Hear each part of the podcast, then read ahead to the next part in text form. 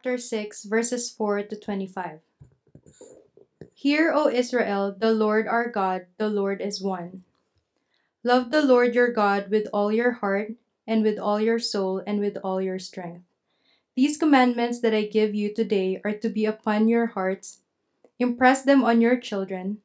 Talk about talk about them when you sit at home and when you walk along the road, when you lie down and when you get up. Tie them as symbols on your hands and bind, them on your foreheads. Write them on the doorframes of your houses and on your gates. When the Lord your God brings you into the land he swore to your fathers, to Abraham, Isaac, and Jacob, to give you, a land with large flourishing cities you did not build, houses filled with all kinds of good things you did not provide, wells you did not dig, and vineyards and olive groves you did not plant. Then, when you eat and are satisfied, be careful that you do not forget the Lord, who brought you out of the Egypt of Egypt, out of the land of slavery. Fear the Lord your God, serve him only, and take your oaths in his name. Do not follow other gods and the gods of the people around you. For the Lord your God, who is among you, is a jealous God. And his anger will burn against you, and he will destroy you from the face of the land. Do not test the Lord your God as you did at Massah. Be sure to keep the commands of the Lord your God and the stipulations and, de- and decrees he has given you. Do what is right and good in the Lord's sight, so that it may go well with you and you may go in and take over the good land that the Lord promised on oath to your forefathers, thrusting out all your enemies before you, as the Lord said. In the future, when your son asks you, What is the meaning of the stipulations, decrees, and laws that the Lord our God has commanded you? Tell him, We were slaves of Pharaoh and in Egypt, but the Lord brought us out of Egypt with a mighty hand. Before our before our eyes, the Lord sent miraculous signs and wonders, great and terrible, upon Egypt and Pharaoh and his whole household. But he brought us out from there to bring us in and give us the land that he promised on oath to our forefathers. The Lord commanded us to obey all these decrees and to fear the Lord our God, so that we might always prosper and be kept alive, as is the case today. And if we are careful to obey all this law before the Lord our God, eh, as he has commanded us, that will be our righteousness.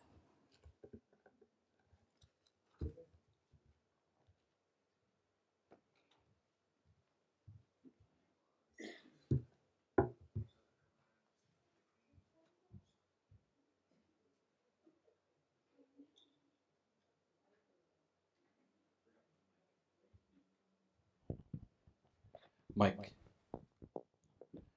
Mike check.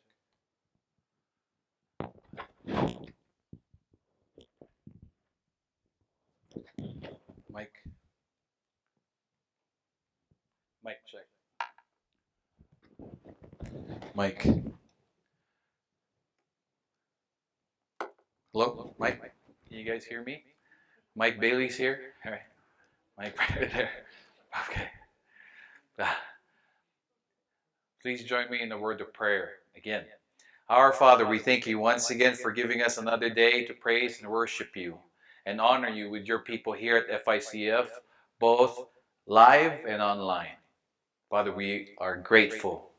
You are good and you are gracious and you are merciful to us. Forgive us for all of our sins. Father, don't let anything hinder us, hinder you from hearing our prayers. Help us again tonight, Lord God, that we will comprehend your message for us. Guide us and teach us with your Holy Spirit. Open our hearts and open our minds, Lord God, to your word, that we will be able to understand and accept whatever it is that you are trying to tell us. Anoint me, Father God, and use me again as your vessel to deliver your message to your people. Please bless my preparations, but Lord, please do supersede it according to your will. Again, Father, please guide and bless us. In Jesus' mighty name we pray. Amen. Amen. Thank you, Ruth, for reading that. Um, I find it tonight that uh, that will be my technique now to kind of reduce my time. but thank you. That is the Word of God. Amen. Amen. So, uh, this is our title tonight. The results are in. We are still in our series, Knowing God in Trying Times. And most of you, or maybe some of you, have taken the, the COVID 19 test and, and where you're waiting for the results I don't know what the header is because I never really took the test. I hate taking tests, Pastor Charles. I always fail. So I'm thinking even if I don't have this COVID-19, I might fail it, even if I don't have it. But the results are in. The results meaning, the result is, is it, it's defined as consequence of or effect or outcome of something. That's how the Webster Dictionary defines the word, the, the word, the noun result. And we will continue with this until next week. with with knowing God during trying times because we are in trying times. I know it's more elevated now, it's more obvious now because of this pandemic, but we've always been in trying times. Amen. You know, us Christians here in America, we are so blessed. I can't stress that enough and I believe most of you already know that too. But there are people in the Philippines who are also going through the same pandem- pandemic, but they are they are struggling to get something to eat, to go from point A to point B. They, they, they're not guaranteed that they will be okay. But for some of us, for most of us here in America, for all of us here in America actually, we are still free. We are still free to worship, although we're limited and being persecuted, but we are still free to go to, go to the grocery eat whatever we have to eat or we want to eat. Some of you are, are still free to go to Lake Tahoe and, and do whatever you please, right? But some people are not. But for us Christians, and I sent this email to the leaders and, and the people that are going to be involved in the service tonight, we are blessed because we have God. Amen? We are blessed because we have God. But knowing God in trying times as just we read from Moses' teaching to the Israelites before they entered promised land and before he died, we can pick up key aspects, key things or requirements that tell us how we can know or if we know who God is. And and these are our points this evening, but don't be scared, we're only going to do two. Uh, first point is to believe in one God. And then the second point is to love and live for God.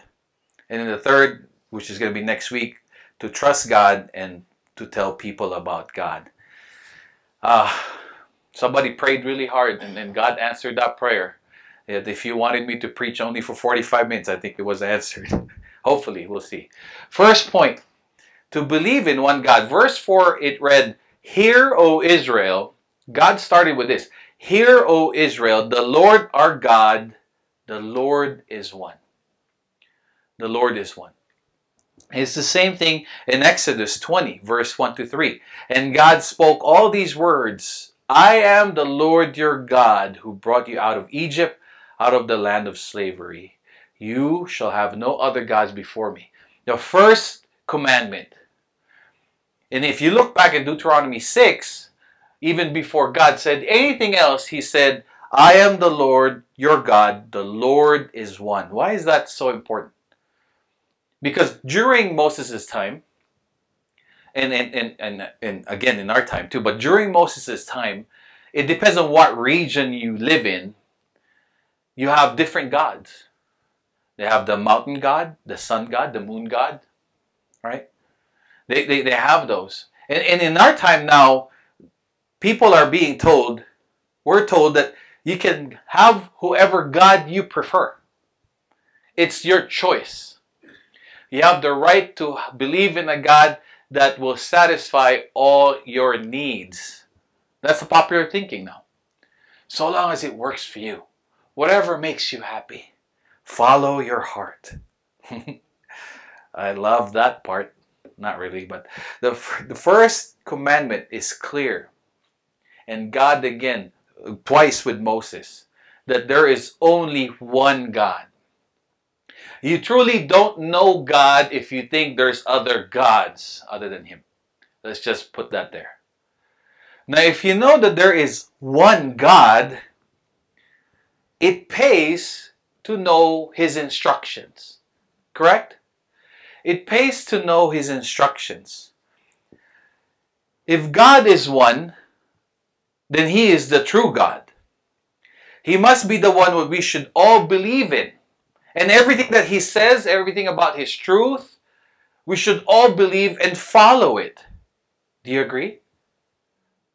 Some people, yes, that's all right. Some people, 50% is okay. Sadly, sadly, that is not the case. Sadly, that's not the case for the world. The world thinks that there are other gods, and then they, they, they make up God and they make God as a genie. But what's sadder is some people who claim to be Christians, who call themselves believers of Jesus, they carry the title Christians, little Christ, make up a God of their preference to suit their sinful lifestyle masked with, because we're all wearing masks, right? Masked with, I'm saved by grace. God knows. Why is it? Why is this important? It's important with this illustration. Imagine, it's true. It, the, the truth about God being one is so needed for you to really know if you know God. Because imagine if somebody, somebody wants to write, somebody comes to you, somebody came to me and, and say, I want to write a book about you. And then, of course, you know, you'll be flattered by, oh, you want, all right, you want to write a book about me. But then the, the, the person says, yeah, I want to I want to write that, uh, I want to put there that you are good with math, that you're an engineer, and you work at NASA, and you're a great musician and a great singer. I'll put there that you're about six six and very muscular, good looking. But you are terrible with people, and a terrible father, and a terrible husband. And you're horrible at relationships. That's what I'll put. Now, if you're a normal person, and if that is not true about you, you'll be furious. Don't you agree? unless you agree with what they said, you'll be furious. You're like, what? No, I'm horrible at math. I'm, I don't work at NASA. I, I'm not an engineer. I'm not six six. I'm not a great musician. I'm a frustrated singer and a horrible singer. I'm not muscular. I'm not good looking. But I think I'm okay with relationships. I think I'm okay with my son and my daughter. I think I'm okay. I'm pretty normal with my wife. Right? You would argue because there's injustice. Do you agree? There's injustice if someone insists that you are something else. Do you agree? And then they will portray as if they know you. Right? Somebody say amen then. Amen. That's the truth. Don't we agree so we can all agree that that's the same with God? Yes, that's an amen. It's the same with God. If we pretend that we know God and then we make something else, we make Him about other things other than who He truly is, then we are doing Him injustice. Do we agree? Amen. Amen. And some of us will say, well, you know, that's not what I prefer. That's not what my heart tells me. I love following my heart. You know, if that person truly wants to write a book about you, don't you think it will pay that that person spend some time with you? Right? Spend some time with you and then learn about you and how you truly are, what you do for a living, how you are with relationships, what you truly look like, right? Now I get it with with human relationships. If if we know somebody's watching us and somebody's going to be writing a book about us, we're going to be our best behavior. it's not going to be really the real us. Just like when we, when uh, husbands here, when you courted your wife, didn't you send your representative, right? you didn't send your real self. You sent your representative. Hi, I'm Joe Salcido. How are you? I'm his representative, by the way. Um, I'm good. I'm nice. I'm patient. Everything that that's not true because you know somebody's watching. You're being evaluated. That can happen because people at best are liars. But with God, but with God, he, if you want to seek Him, He will reveal His true self to you. That's in Jeremiah 29 13 and 14. It reads there, You will seek me and find me when you seek me with all your heart, and I will be found by you, declares the Lord. You have to seek Him. You will find Him if you seek Him. Now, the, the, the tricky part there is the heart part. Right? The heart part. You will seek me with all your heart. Now, how about that heart part? Because Jesus said, with the heart, the heart of, of, of, of people is deceiving. Now, did you know that even that heart, that heart to seek God, is from Him? I think I have it there. Are we still delayed? Uh, Jeremiah 24 7. There you go. I will give them a heart to know me. God will give the person the heart to know Him because, frankly, our hearts are not inclined to seek the real God. Amen? Because it says in Romans, no one seeks God. No, not one. No one is righteous, not even one. So, folks, if you have if you sought for God and you and you found Him, it it, it, it is good that you be grateful. It is good that you you have to understand this truth here because if you don't believe in this, you are somehow telling people that you had a better heart than any anybody else. Because the Bible already says that no one seeks God.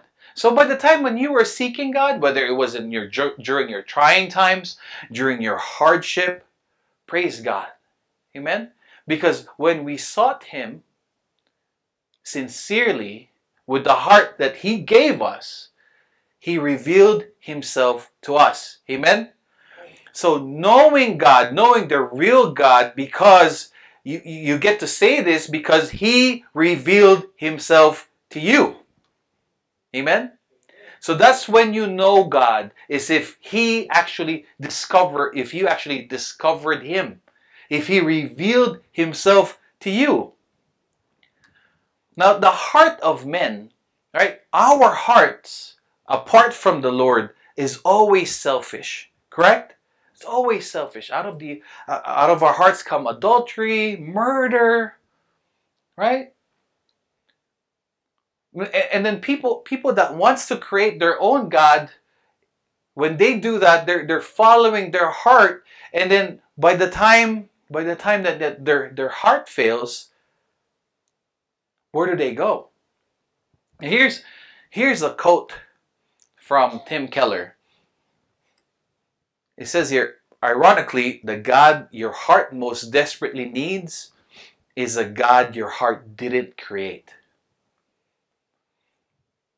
The God your heart most desperately needs is a God your heart didn't create. You know why? Because we all fail. We all fail. Our strengths will fail. Our patience will fail. So if we are creating a God, not a real God, but a God to, for our preference, what will happen when everything fails for you? That God that you made up will not be able to tell you, you're okay. I still love you. No, you won't be able, that, that God won't be able to tell you that because you are hating yourself. At that point, when you're miserable, nothing's going right, that God that you created cannot rescue you. But the real God, the real God will continue to tell you, you're fine. I love you. I will see you through this. Yes, everything seems to be disarrayed right now, but I am with you. I will strengthen you. See, the real God will sustain us. The real God will, will give us that strength that we need. But the God that we created, whatever, whatever it may be. I can even bring it to the God of the money, the money God that you've created. What will happen when you go bankrupt? Right? We, we've heard of billionaires who have killed themselves because their business have been failed, uh, business failed. Somebody drove his car uh, on the rail tracks because his business was failing. He couldn't handle the fact that he's not going to be a billionaire anymore. He's going to be a millionaire. What will happen? What will happen if you put your if you make your relationships your god? What will happen when you make your husband or your wife your god and then they fail you? What will happen then? What will happen then? What will happen when you make your children, your career, your politics? All of these things will fail you. And it's such a big thing for the our God that it is the first commandment. I am the Lord your God. You shall have no other gods before me. Because knowing who he really is will help us. It will help us to go through our trying times. The first result, right? The title is The Results Are In. The first result of knowing God is that there is only one. Only one God. And all the truth behind that one God quite certainly this is this is the problem when I'm typing and then I'm not reading it. And all the truth behind that God will certainly help you and calm our hearts during trying times. During during trying trying times when we know that we've discovered the real him, we know that despite our circumstances, God is real and he will carry us through. And what should be the result of knowing the one true God? What's the result of that? And to, uh, that which enters our second point. Our second point is if you know the real true God, you are going to love and to live for Him. Verse 5 and 8 reads, Love the Lord your God with all your heart and with all your soul and with all your strength. These commandments I give to you today are to be on your hearts. Impress them on your children. Talk about them when you sit at home and when you walk along the road, when you lie down, when you get up. Tie them as symbols on your hands and bind them on your foreheads. Write them on the doorframes of your houses and on your gates. Knowing the real, the true, the one God results into us loving Him. And then us loving Him results to us living for Him. Living for Him. How do we live for Him? In obedience to His commands. It has to be shown in our lives. Amen? I know that's a hard amen, but it's the truth. It's the truth. Because John 14, 15 reads, If you love me, keep my commands. That's just one. I know there's plenty. I'm trying not to overwhelm you, which I, I tend to do from time to time. But that's the truth.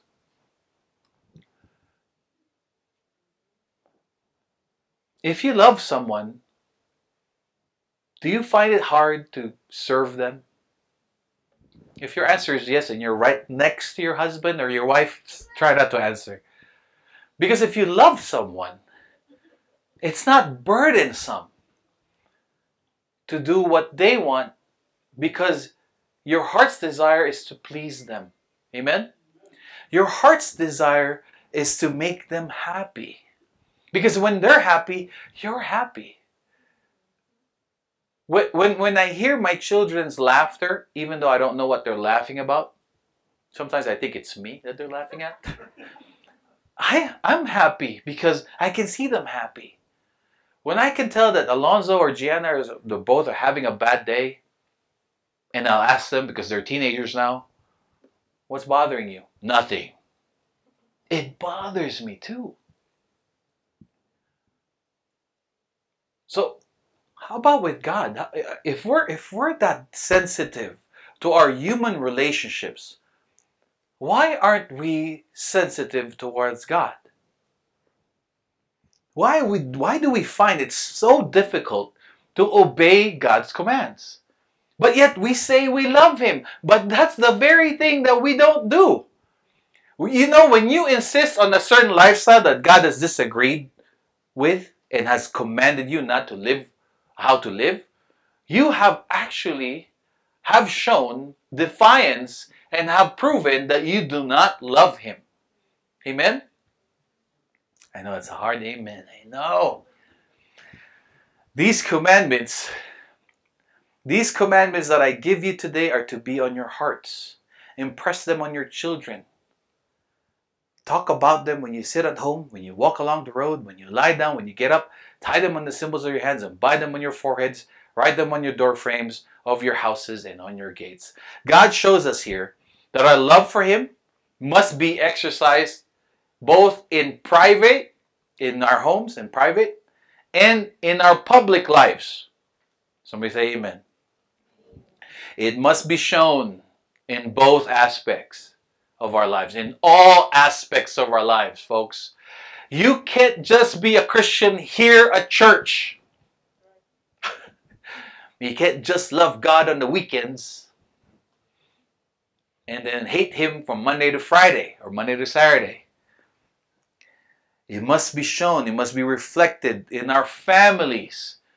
Now, our children will see us loving God here, like the angels that we are, and then we go home with our big horns and act as if we're still the devil. Nothing has changed us. It's the same thing where we're angels here, angels at, at home, Christians at church, Christians at home, but you're the devil at work. And then you have the audacity to ask your coworkers, "You want to go to church with me on Sunday?" And then you wonder, I don't know why they're not coming. This gives a lot of responsibility actually to the parents. If you have missed it, dads, moms, I'm gonna hammer on the, the, the dads, but this there's there's a huge responsibility here, parents. You cannot live a contradictory life to the faith that you are professing. It must be shown. Did you know that if if it's a dad who who comes to God if a, if a father comes to Christ with an unbelieving family, the chances of the whole family to be saved is 93%. But the fathers want to live to want to leave that responsibility to the mothers, and if it's a mom who gets saved, it's only 17%. That's from there's a statistic. This is from Washington Area Coalition of Men's Ministries. Let me see how many dads are in here. I'm just trying to see if you guys were awake when I read that. Do you see this? Dads, or the future dads, the single guys here, if you have plans of getting married, did you know the responsibility that is bestowed upon you? That if you are living a contradictory life, your children will probably walk away from the faith the sooner that they can drive away from church. See, Pastor Charles knows. He's pastored many churches and he's seen that in real life. That's right. When the mother comes to Christ, you see this? A mom comes to Christ 17%. When a dad comes to Christ, 93%. Now, I don't have any statistics on if a Christian behaves properly at work. 93% of their co-workers come to Christ. Now, I don't have the statistics because I think we're too afraid to find out. but if we say we, we know God, when we know the real God, the one God, we end up really loving Him. We end up really loving Him, especially after we discovered what He has done for us. Right? It, it, it brings forth the fruit of love for Him. But then that love is always tested if we are living for Him in all aspects of our lives. Not just the places, not just to the people that we think they're not going to take us crazy if we're we're so fanatic, we're so in love with the Lord. These are the set of friends that I can be in love with the Lord with. And these are the set of friends that I can party my tail with. I'm giving you my, my double life standard before. Sadly, that's how I used to live. Yes, I would come to church, I would cry, I would confess, I would I appreciate God's grace. I went to many altar calls. There was one time that my, my pack of cigarettes even dropped in front of Pastor Julius and in front of the, the church. I was living a double life. And then I leave church and I go back to work. I like a sailor again with my with my mouth and it's like nobody would know that I'm a Christian. It's a double life, it's a double standard. And how about on verse 7 and 8? It reads here, talk about them when you sit at home. You're when when, when you're at home, you're talking about talking. Right? There, there's needed discussion, professing to your children, to your husband, to your wife, to your mom, to your dad, how good God is. What what blessing, the blessings that you have you have experienced. You're, you're giving God all the glory. You're thanking Him. There's that talking part. Yes, there's the showing part. We've said that, right? But there's also that talking part. And then when you're along the road, when you're in the city, around the city, when you're in the I was gonna say the casino. When you're in the casino, when you're in the when you're in the places, the public place. Are you talking about God there? Are you talking about God at your work? I know some people you don't want to get in trouble. You know, there's discernment there. But I know of a lot of Christians who have brought people to Christ because they kept talking about God at work. Be, be, because the talking part explains how you're acting. Your acting explains what you're professing. It goes hand in hand. Because you know what? If you never say anything that you're a Christian, but you're living a holy life, you're getting all the glory. And then, mind you, you might like it. Be careful. Because if you hear this many times, oh, you're such a good guy. You're such a great wife. You're such a great person. And you don't give the glory to God, your head's going to get big and it's going to pop. True story. no, it's not going to pop, but but you better be careful when you do not give the glory to God. When you do not give the glory to God. And how about verse 8? Tie them as symbols on your hands and bind them on your foreheads. What does this mean? This means this everything that you know about God, you must exercise with your life. Everything that you've learned about God must be lived out with your life, both in private, at your home, with your family, with your friends, and in public when you lie down and when you get up. It's your entire waking moment. It's your entire waking moment. Are you talking about God with everything, with your entire waking moment? This means to you, this means to us this. Everything, we're, we're, everything that we do, we should be asking, we should be asking this question. What does God say about this? Now, elections are around the corner. I know I'm I always try to stay neutral. But I always tell the truth too, I'm hoping. Because even our votes, we must ask, what does God think about this? What did God say about certain views that the politics is showing and revealing to us? Do we agree? Okay, I'm not going to tell you I'm going to vote for.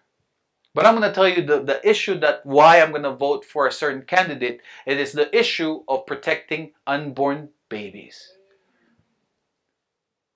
I know I'm never Republican enough for some Christians and I'm not Democratic enough for some Christians. But mind you, I'm a Christian first before I'm a Filipino and before any political party. Because my life, my life is for God. and every aspect of my life must be for Him. It should be the same for you. It goes for your money. How do I spend my money? What does God say about this? What did God say about this? When you're going to date a person, what does God have to say about this? When you're planning a business, what does God say about this? What did God say about this? About your money, about maybe your power, about your sexuality. Every nook and cranny of your life must be tested with what God has said. If you truly love Him, that is how you live for Him. Because you put it to the test of your love for God.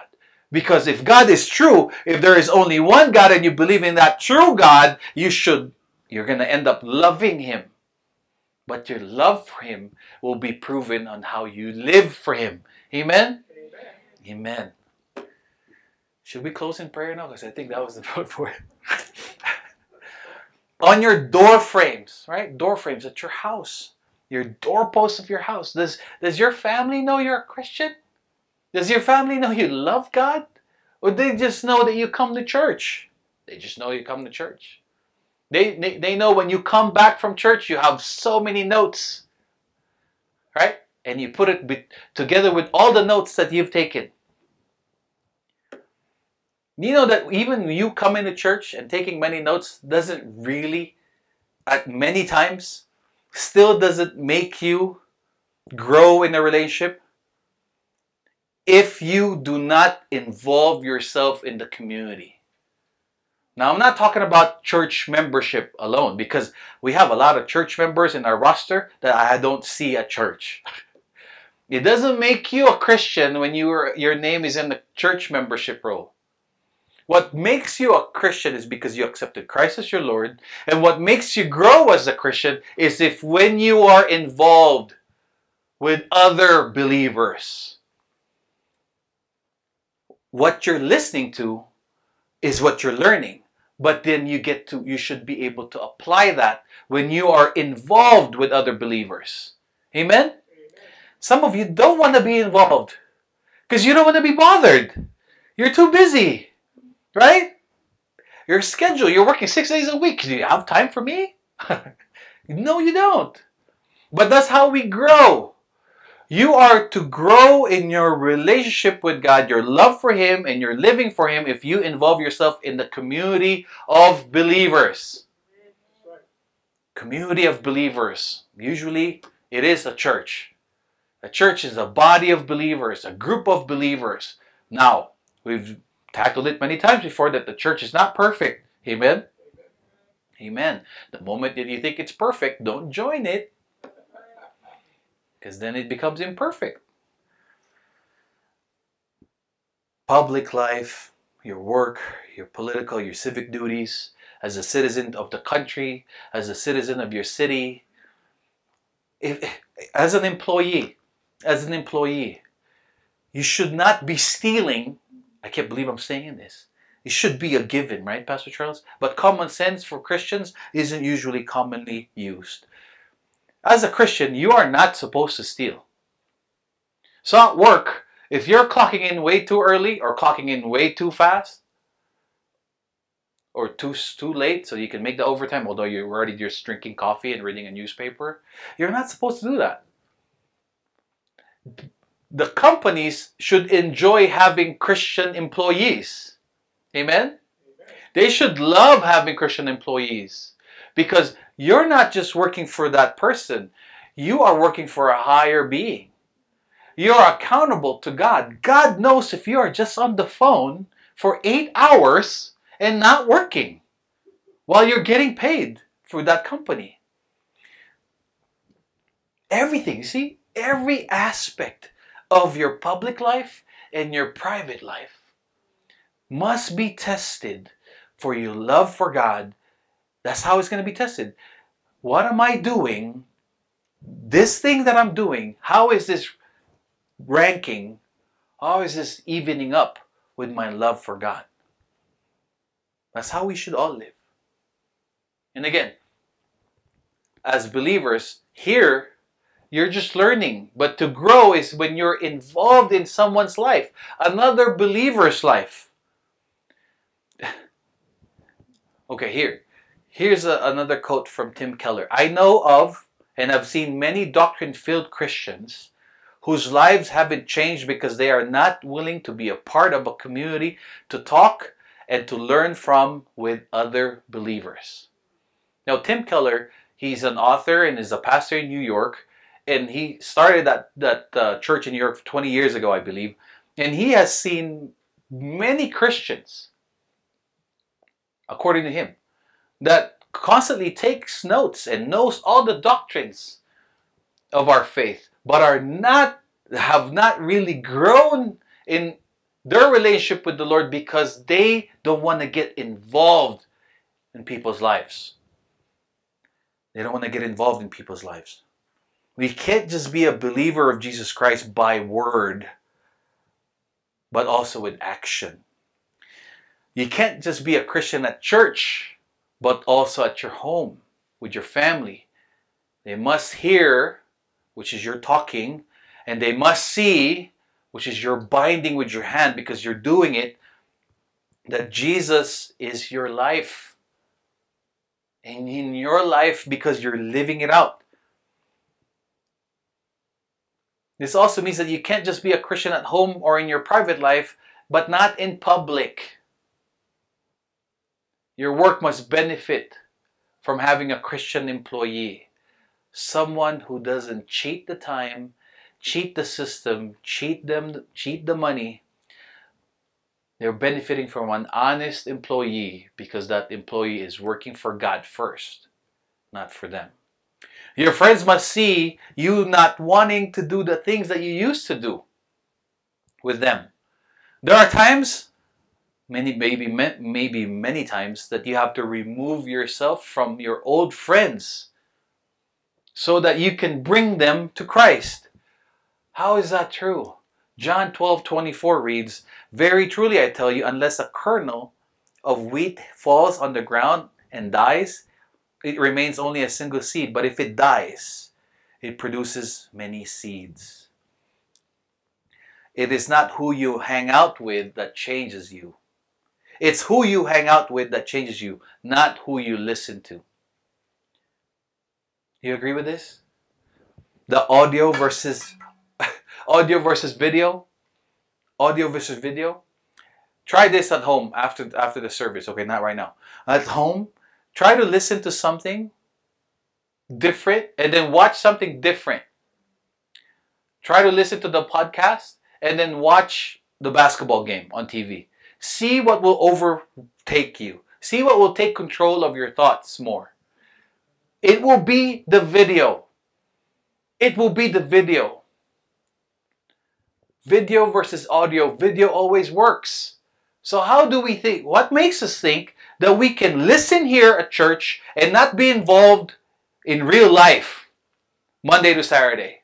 We're only at church, we're only with Christians at church, and then for the time that we we say amen, have a good day, see you next week, you just run your life again with your old friends, with your old lifestyle. How do you really expect that your life will change if that is how you will live.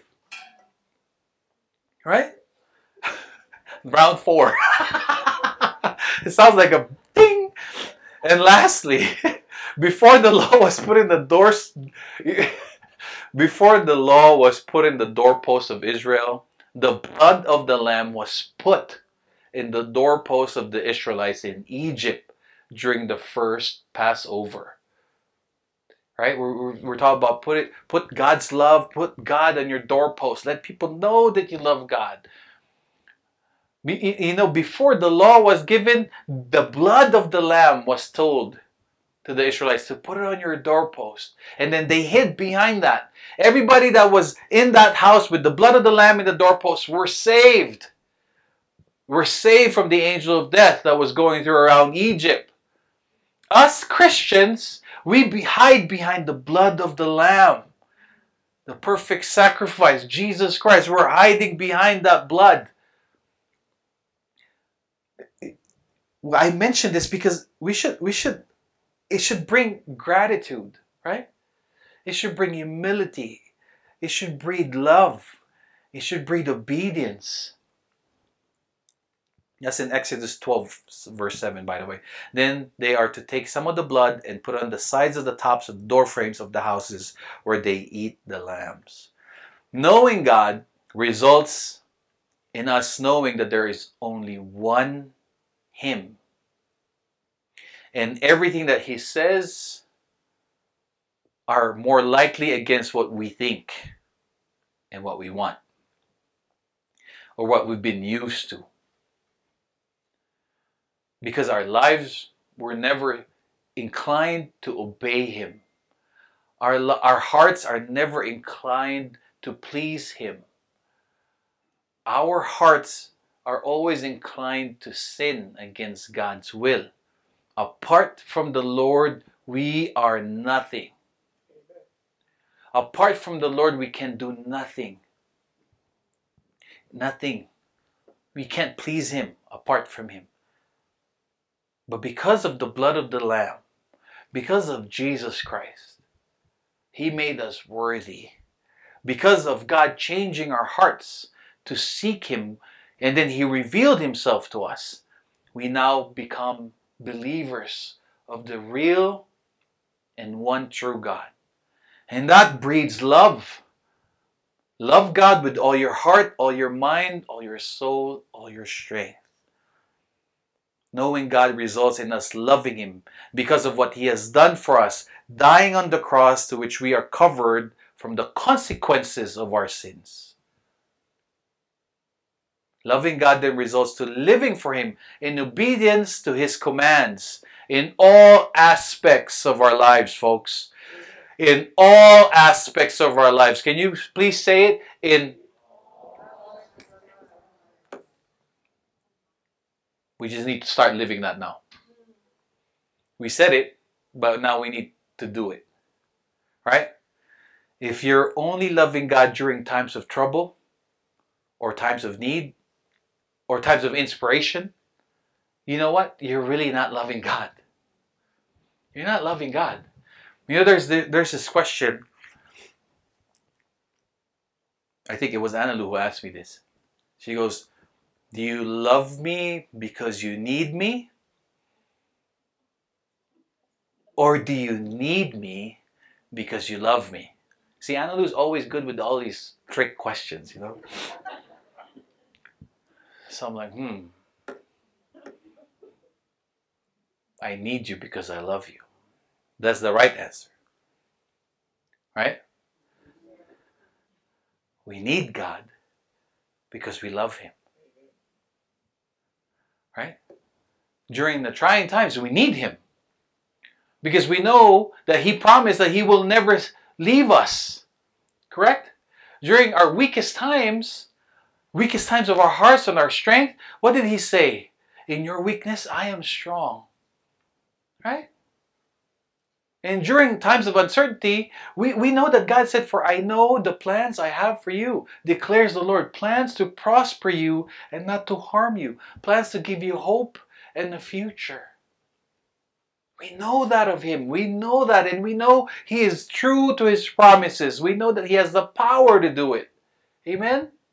So we should be living our lives in that manner and with those thinking. I know we have two more points, but that will be next week. Okay? So that's in closing I will give you because it's such a heavy heavy topic. In closing there's this there's this phone call that hap- that uh, the husband picked up.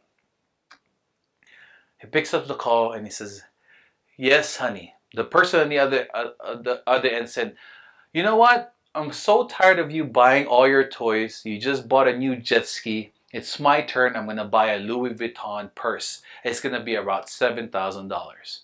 The husband goes, yes, honey, go ahead and buy it, honey. And then, and then the, the, the wife goes, well, the wife goes, well, that's too easy. Let me try it again. Maybe he's having a good day. You know what? And, and then, by the way, you bought you a new shotgun that cost $1,200. You know, I'm going to buy myself a new Mercedes Benz. And the husband goes, yes, honey, just go ahead and buy it, honey. Just go ahead. Eh, eh, eh. And then the wife goes, Wow, again, that was too easy. You know what? I'm going to go to the Philippines next month and see my family. And I don't want to hear anything from you about it. Yes, honey, go ahead and do it. Just whatever you want, honey, just do it. Guy hangs up, and the, the friend goes, Who's that? I don't know, it was a wrong number.